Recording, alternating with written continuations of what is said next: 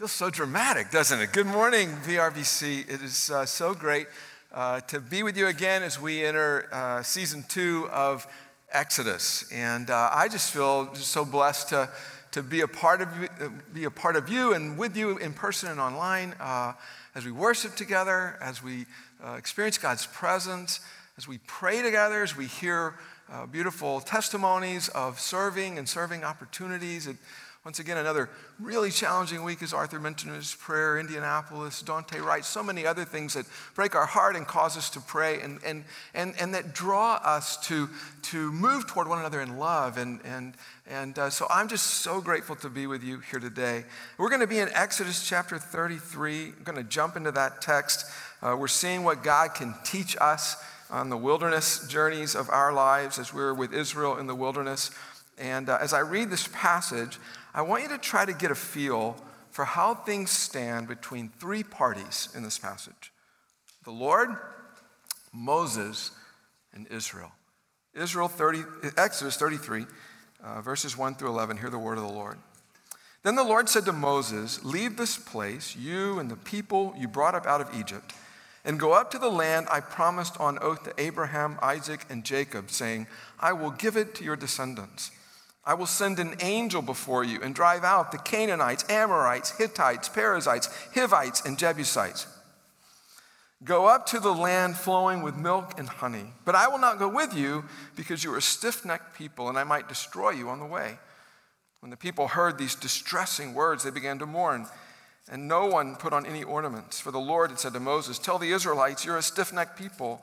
If I were to go with you, even for a moment, I might destroy you. Now take off your ornaments and I will decide what to do with you. So the Israelites stripped off the, their ornaments at Mount Horeb. Now, Moses used to take a tent and pitch it outside the camp some distance away, calling it the tent of meeting. Anyone inquiring of the Lord would go to the tent of meeting outside the camp. And whenever Moses went out to the tent, all the people rose and stood at the entrances to their tents, watching Moses until he entered the tent.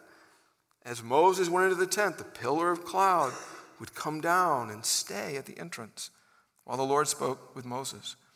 Whenever the people saw the pillar of the cloud standing at the entrance to the tent, they all stood and worshiped, each at the entrance to their tent. The Lord would speak to Moses face to face, as one speaks to a friend. Then Moses would return to the camp, but his young aide, Joshua, son of Nun, did not leave the tent.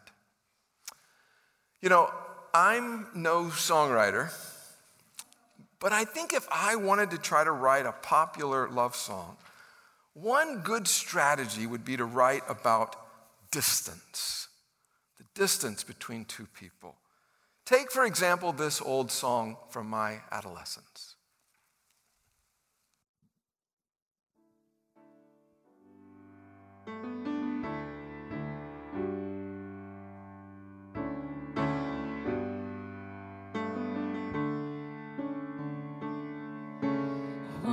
Song about moving along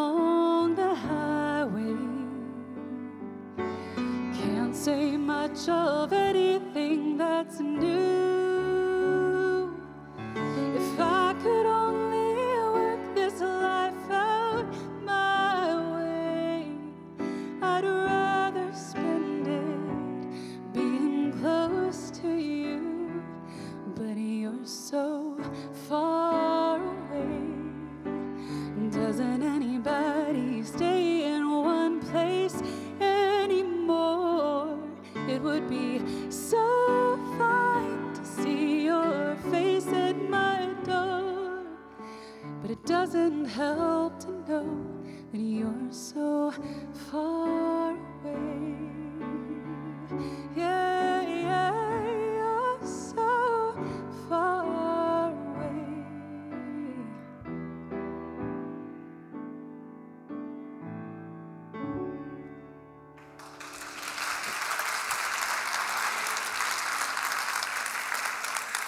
You, Christine and Kristen. I saw some of you old timers kind of out there. I, I see you. Please do me a favor and play that song for your children and grandchildren sometime today. What a beautiful love song.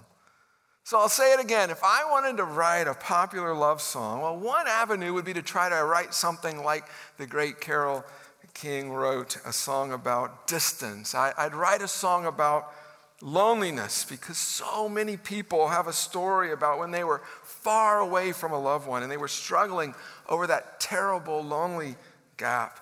So many people have a story about an unwanted breakup and the deep pain they feel over that gap. Now, ironically enough, if I were going to try to write a, a, Christian song or even a hymn, I might also consider writing a song about distance. I might write a song about the distance between us and God and our hunger for, for restoration of a broken relationship with God. I don't think I could ever write a song like King David wrote in Psalm 51, but, but maybe I'd try to write a line like, Cast me not away from your presence and, and take not your Holy Spirit from me. Or, or maybe uh, like the chorus of one of my favorite hymns, I need thee every hour. I need thee, oh, I need thee every hour. I need thee, oh, bless me now, my Savior. I come to thee. Or maybe like another one of my favorite hymns, draw me nearer, draw me nearer, nearer, nearer, blessed Lord, to the cross where thou hast died. Maybe that's why this passage I read to you from Exodus 33 moves me so much. In fact, it always has.